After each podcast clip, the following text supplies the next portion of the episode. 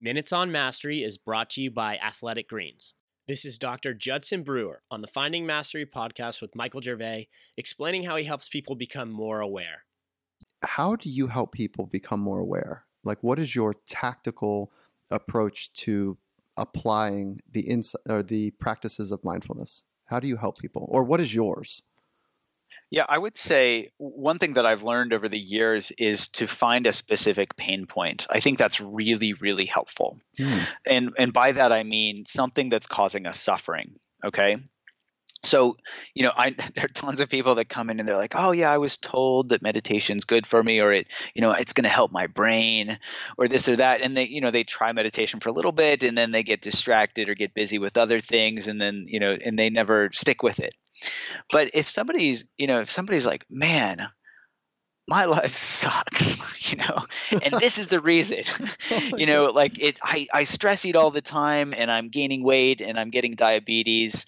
Then we can come to them and say oh you, sounds like you've really got some a pain point here. You know, let maybe we can help with that. And they're super motivated to listen because something's causing them pain, which is you know the overeating, for example, or smoking, or you know anxiety. There are many ways that we can approach this, but there it's it's the suffer the suffering underlies all of these. So we take that pain point and like I mentioned we we start with helping them simply pay attention to what they're doing in that moment. Like what do you get from this? So having something very concrete is very helpful as a way to start. And then we can use that to help them uh, train I think of it as short moments many times. So if we can have a moment where we wake up to what just happened, right? Oh, I just ate three cupcakes oh, what did I get from that? Well, my stomach hurts. Okay, now I've just learned something oh, eating three cupcakes, not that helpful. Okay.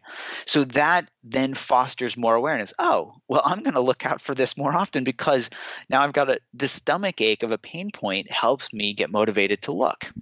And this then can just start building on itself where we can see the habit loops more clearly. We can see these rewards more clearly. And then we get motivated to use mindfulness training for, and we can give them specific tools to do this to ride out those urges to act when we're uh, living or, or about to get sucked into an unhealthy habit.